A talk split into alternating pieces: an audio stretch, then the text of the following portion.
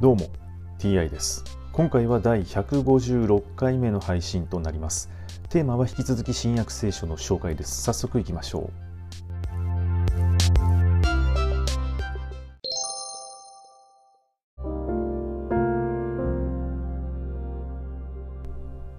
新約聖書第155回。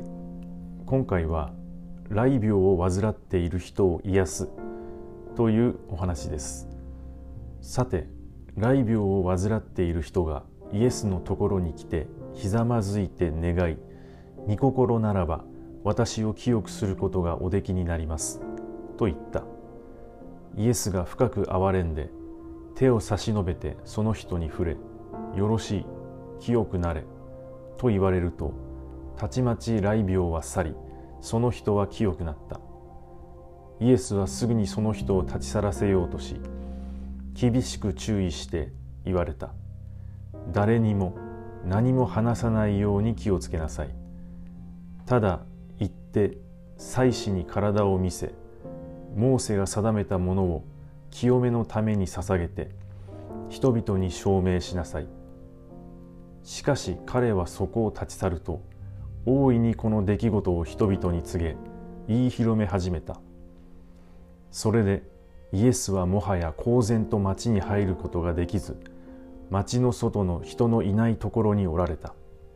それでも人々は四方からイエスのところに集まってきた。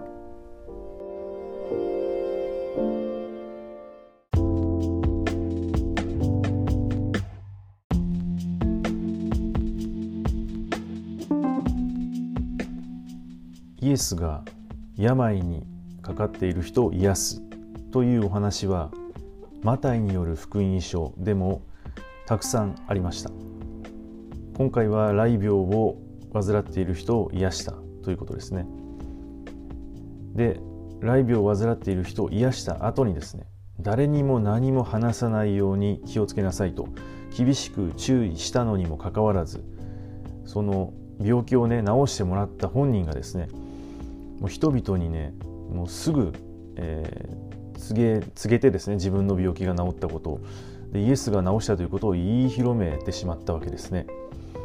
もう誰にも言うなと言ったそばからすぐに言いふらすというね、まあ、これはもう絶対押すなよとねいうダチョウ倶楽部のねノリ、まあ、このようなものがね、まあ、まあ、聖書にもね書いてあるぐらい、まあ、大昔からあったと、まあ、そのようにね、まあ、ちょっとあのー、まあ、今回聖書と関係ないですけどもねそのようなことも少し感じてしまいました。はい今回はこれで以上です。また次回もどうぞよろしくお願いいたします。それでは。